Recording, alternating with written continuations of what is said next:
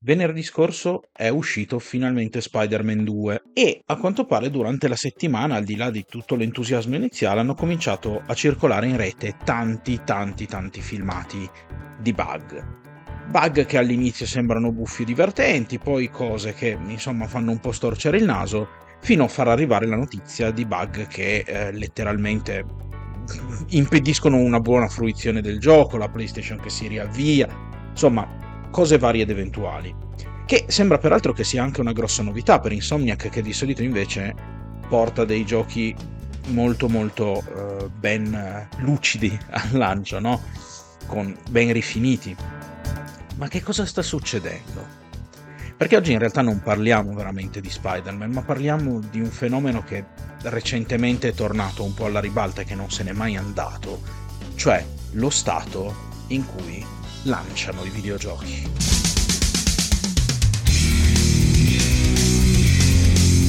La spirale ludica. Scopriamo le regole del gioco. E Spider-Man è l'ultimo di un sacco di titoli che negli ultimi anni hanno fatto pesantemente parlare di sé, di loro, no? Ma è, un, è, una piaga questa, diciamoci la verità, è una piaga. Negli ultimi anni, in particolar modo, i videogiochi vengono presi e buttati fuori alla prima occasione disponibile, quando sì, sono più o meno pronti, non importa. Si salta completamente il controllo qualità, reparto che oramai si sa da tempo essere uno dei più bistrattati dei videogiochi, per qualche motivo, peraltro, che io non mi riesco a spiegare, visto e considerato che, insomma, di solito uno dovrebbe avere un po' a cuore la qualità di quello che lancia, e invece no, e invece no, a quanto pare a cuore la qualità e la pulizia, diciamo, dei prodotti in ambito videoludico si viene sempre più dimentica. Ma prima di entrare nel vivo di questo argomento, vi ricordo come al solito che sotto in descrizione trovate il link a tutti i miei social, soprattutto Telegram, per rimanere aggiornati in tempo reale sulle uscite del podcast e per poter commentare. Mi raccomando, seguitemi se ancora non lo fate, lasciatemi un giudizio positivo e condividete le mie puntate. Se poi volete darmi in qualche modo una mano, sotto in descrizione trovate anche il link di Coffee così potete farmi una piccola donazione, io ve ne sarò estremamente grato. Mm. Allora, non è, non è, una novità quello di cui parliamo oggi, è una cosa che torna ciclicamente, ma credo che in questo periodo stia venendo particolarmente fuori. Un po' perché i media funzionano così, no? Eh, ci, sono, ci sono le notizie del momento, come nei telegiornali, adesso c'è la guerra in Palestina, prima eh, c'erano gli stupri quest'estate, poi si, si, va ciclicamente, ma non è che nel frattempo le altre cose abbiano smesso di succedere, eh? Non è che perché adesso si combatte in Ucraina e in Palestina nel mondo nessuno stupra più, ma magari, cioè, sarebbe bello, eh, almeno un solo male per volta, no, su- succedono tutti insieme, solo che se ne parla. E per i videogiochi è uguale. Esiste la notizia del momento, prima era una cosa, adesso sono i bug, domani boh, lo sa solo Dio, soltanto che nell'ambito tecnologico queste cose si muovono molto più in fretta perché la tecnologia va, fa passi da gigante, quindi ogni, volta, fa passi da gigante di corsa tra l'altro, per cui c'è un susseguirsi di notizie varie ed eventuali, ma nel mondo dei videogiochi questo problema del, del, del pubblicare con dei bug esiste da un sacco di tempo, da sempre sempre, perché, scusatemi, per carità, per molto tempo i videogiochi venivano pubblicati comunque con eventualmente qualche bug, era il fatto che ci fossero dei problemi faceva notizia perché era una cosa inusuale, ma col tempo, col fatto che eh, anche poi sulle console siano arrivate le patch, no? come, come, tipo di, di, come tecnologia, diciamo così, quindi la possibilità eh, di mettere una pezza ai problemi dei giochi, i giochi hanno cominciato a venire pubblicati sempre più frettolosamente. Ora, io non, non, so nemmeno bene da dove prenderla perché comunque dirò una serie di cose trite e ritrite, ma che secondo me fa sempre bene sentir dire. Perché insomma qualcuno queste cose le deve dire, bisogna in qualche modo che le cose non siano semplicemente l'indignazione del momento e poi tutti come prima perché non, non, non, è così che funziona. Il motivo per cui si ripetono costantemente problemi e problemi è proprio perché non prendiamo una posizione netta su queste cose. Ci arrabbiamo sui social, facciamo la shitstorm fino all'uscita del prossimo gioco. Quando uh, Spider-Man, adesso in questo periodo Spider-Man, ma voglio dire, quando Spider-Man non sarà più l'argomento principe del momento e sarà uscito che cavolo ne so io, il prossimo titolo, ci saremo dimenticati dei bug perché magari il prossimo titolo sarà uscito in uno stato accettabile. Ma non è che sarà sparita questa filosofia del cavolo. E quindi i problemi dove sono? Uno, il problema siamo noi, il pubblico. Sì, il problema siamo noi perché, come dicevo, non prendiamo una posizione netta. Per- perché? Perché questo peraltro torna tutto a nostro detrimento. Ci ritroviamo in mano dei prodotti che paghiamo fior fior di soldoni, 60, 70 e a volte 80 euro, mannaggia, e non, oh, dopo una settimana di incazzature va bene così, pazienza, tanto ci hanno sventolato in faccia al prossimo gioco. E quindi che bisogno c'è? No, basta, eh, ce lo siamo già dimenticati. Cosa abbiamo la memoria di un pesce rosso? Non lo so. Cioè, davvero. E, e, e ciclicamente queste cose si ripetono. Perché, ma allora, io, io veramente no, non riesco a capire da consumatori, considerato tutto quanto, perché perché? Perché, perché se non ci difende, se non ci difendiamo noi, non ci difende nessuno. Ma noi siamo contenti ci, e, e, e ci accontentiamo veramente di fare un po' di casino su internet e poi tutto finito. No, tutto finito. Un gioco esce con dei bug, molto bene, da lì in poi, finché questi bug non vengono corretti, il gioco non lo compra nessuno. Cioè, è questo che dovremmo fare. Ragazzi, si vota e si decide in primis col portafoglio. Perché se, se da lassù, dai publisher, vedono comunque arrivare un costante fiume di soldi, perché dovrebbero cambiare politica? Perché dovete sempre pensare che questa gente fa quello che gli conviene. Per cui se all'atto pratico possono pubblicare di più e quindi aumentare gli introiti facendo uscire prodotti in uno stato pietoso, perché tanto noi poi comunque alla fine li compriamo lo stesso e questi prodotti lo stesso, vendono lo stesso, continueranno a farlo e noi continueremo a avere per le mani dei giochi rotti, disastrati come nel caso di Cyberpunk, ingiocabili a volte, o comunque dei giochi che noi abbiamo pagato a prezzo pieno e di cui godiamo un'esperienza eh, approssimativa, non quella che potrebbe darci. Ma noi i soldi li abbiamo pagati tutti, ma ragazzi, ma con quello che paghiamo i videogiochi veramente io no, no, non riesco a capire, mi indigna questa cosa. Mi indigna e mi fa arrabbiare perché non abbiamo veramente nessun rispetto di, di noi come categoria. Questo, questo è, è mi, mi, mi, fa, mi, fa, veramente. Scusatemi, io di solito non mi arrabbio, ma questa cosa mi fa uscire di testa. Il fatto che veramente accettiamo qualunque porcheria ci propinino, tanto ci accontentiamo di fare un po' di casino su internet. Poi tanto ci riabbindolano di nuovo alla prossima volta col prossimo gioco. Chi se ne frega? Un'altra parte del problema è, so, sono i publisher perché diciamocelo, noi dal canto nostro ci mettiamo tutto quello che ci possiamo mettere, facendo semplicemente un po' di casino su internet, ma lasciando tutto inalterato. Appena esce il gioco e ce lo sventolano davanti, piam, giù questi 70 euro senza pensarci due volte. Ma, dall'altra parte, scusate, il problema sono loro. Il problema sono loro perché questa politica si inserisce in un panorama più ampio e purtroppo strutturato di guadagno fatto in modo direi anche poco intelligente. Nel senso che bisogna fare sempre di più. E come si fa sempre di più? Si, bisogna pubblicare sempre più titoli, monetizzarli sempre di più. Insomma, il discorso è fare di più in qualunque ambito e fare di più solo nell'ambito di quanto si possa guadagnare. Cosa che, su cui motivo per cui noi è con il nostro portafoglio che decidiamo e che ci esprimiamo perché se un gioco che esce in uno stato pietoso avesse uno scarsissimo successo e la volta dopo non esce più. Certo, c'è da dire dal canto nostro che se ci piace una saga e noi puniamo quella saga per quello specifico capitolo, c'è la possibilità che, ah, eh, però vedi, questa saga non funziona più. Perché poi ripeto, là i publisher, i consigli d'amministrazione vivono in un mondo che non è questo. Vivono completamente isolati dalla realtà.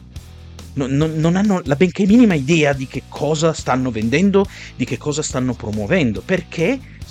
Perché, perché in parte perché c'è questa piaga della promozione fino alla massima incompetenza, cioè si viene promossi fino a quando non, si, non ci si ritrova in una posizione che, per cui non si ha nessuna competenza. E questo è un problema. Ma qua però c'è anche questa, questa cupidigia di base, per cui si pubblica il prima possibile perché bisogna perché poi bisogna mettere il team al lavoro su un nuovo progetto e poi un altro e poi un altro e poi un altro, perché ogni progetto che esce è quello che produce. No?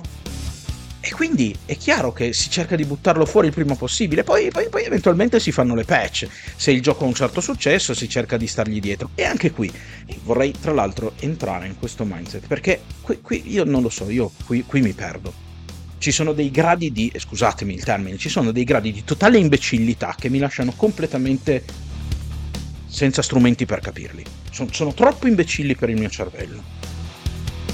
Ora, se io pubblico un titolo che è un cesso a pedali, bucato, come Cyberpunk, il team di sviluppo, o, o anche non come Cyberpunk, anche però comunque pesantemente piegato da problemi, vuol dire che comunque per evitare che la gente si infuri e cominci a chiedere rimborsi e le, le vendite calino troppo rapidamente, perché è vero che si punta tutto al lancio, si punta però comunque anche il resto delle vendite contano e diciamo che i, uh, i publisher anche su, anche quelle guardano. Meno, ma anche quelle guardano. Per cui, se io pubblico un titolo in uno stato pietoso o semi-pietoso, poi comunque una parte del team dovrà lavorare, a dovrà lavorare per mettere a posto tutte le falle del gioco uscito. Quindi è tutta forza lavoro che non, si, non, non verrà impegnata nella produzione di qualcosa di nuovo, perché è tutto lavoro che viene fatto dopo ma che doveva essere fatto prima. Quindi è tutto lavoro che non produce nuovo guadagno e quindi cioè anche qui cioè, ragionate però no è sporchi maledetti e subito non ha, non ha senso. Capite, capite, perché io credo che questa gente viva in, in, un mondo tutto loro e che tendenzialmente sia completamente incapace di fare il loro lavoro? Perché questi sono ragionamenti che faccio io, che non, non ho la benché minima idea di come si amministri una stramaledetta azienda. No, neanche una. Sono proprio quei, quei quattro ragionamenti di buon senso che però evidentemente lassù nessuno fa. Perché non, ha, non hanno idea di quello che hanno in mano? Zero. Per loro un videogioco e delle scarpe sono la stessa cosa. E, e qui non voglio parlare male delle scarpe, attenzione, nel senso no. Eh, non, non puoi vendere un videogioco come venderesti un paio di scarpe, come venderesti una lavatrice, come venderesti un, non lo so, una casa. Un... Perché sono cose diverse, rispettano dei, dei requisiti e dei parametri diversi e vanno venduti secondo quel tipo di parametri lì. Ma qui, bene o male, vedi, vedi, gente che arriva a vendere i videogiochi, che arriva da settori completamente alieni al videogioco, quindi dici, questo che, che cosa ci fa qui? Esattamente perché è finito ad amministrare un'azienda di videogiochi? Ah, no, perché alla Geox, no, per ritornare sul paragone delle scarpe, alla Geox lui era molto bravo, sapeva molto fare molto bene il suo lavoro, si è capito, ma la Geox vendeva scarpe che, che, razza di strategia delle scarpe vuoi applicare ai videogiochi? I videogiochi mica te li infili ai piedi. Però anche qui. E questo è, è un altro grosso problema. Però qua noi abbiamo potere con il nostro portafoglio. Perché loro guardano dei grafici e dei numeri senza avere idea di che cosa vogliano dire o di come si inseriscano davvero. No, beh, ce l'hanno un'idea di che cosa vogliono dire, ma non hanno idea di come si inseriscono nel panorama globale. Però, se loro vedessero i guadagni diminuire, ah, questo gioco è uscito così, ah, guarda, è uscito molto buggato e la gente si è infuriata e non lo compra più nessuno. Hanno ricominciato a comprarlo solo esclusivamente quando il gioco ha cominciato a girare bene. Oh, i giochi al lancio non li comprano più, perché anche qui, di nuovo, eh, un'altra delle tattiche sarebbe quella di non prenderli i giochi al lancio.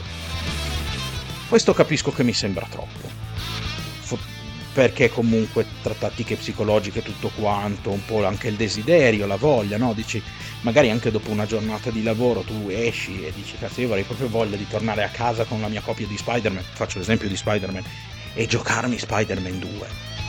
Spider-Man che io non ho una PlayStation, ma non vedo l'ora che esca per PC per giocarlo. Non mi comprerei mai una PlayStation per Spider-Man, però il primo l'ho apprezzato, giocherei volentieri anche il secondo. No, per cui voglio dire, esce Spider-Man e io lo, cap- lo capisco, lo capisco. Oggi esce Spider-Man e tu dopo una settimana, visto che venerdì, cos'era venerdì scorso è uscito, no?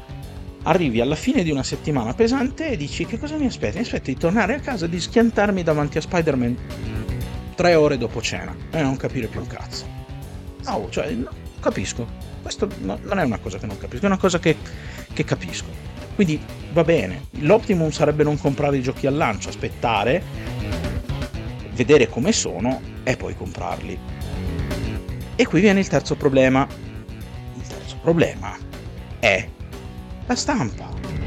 Ne ho già parlato tante volte. La stampa videoludica è in questo momento storico un totale spreco di tempo, è, è una piaga, non, non, vale veramente più niente. Siamo, siamo veramente a dei livelli ma ben più che ridicoli, per motivi che in realtà non dipendono da loro, perché loro, come vi ho già spiegato, ho fatto una puntata, se ve ne andate a trovare sulla stampa videoludica, eh, che spiegava un po' meglio come si, come si per, perché siamo in questo stato, insomma. Però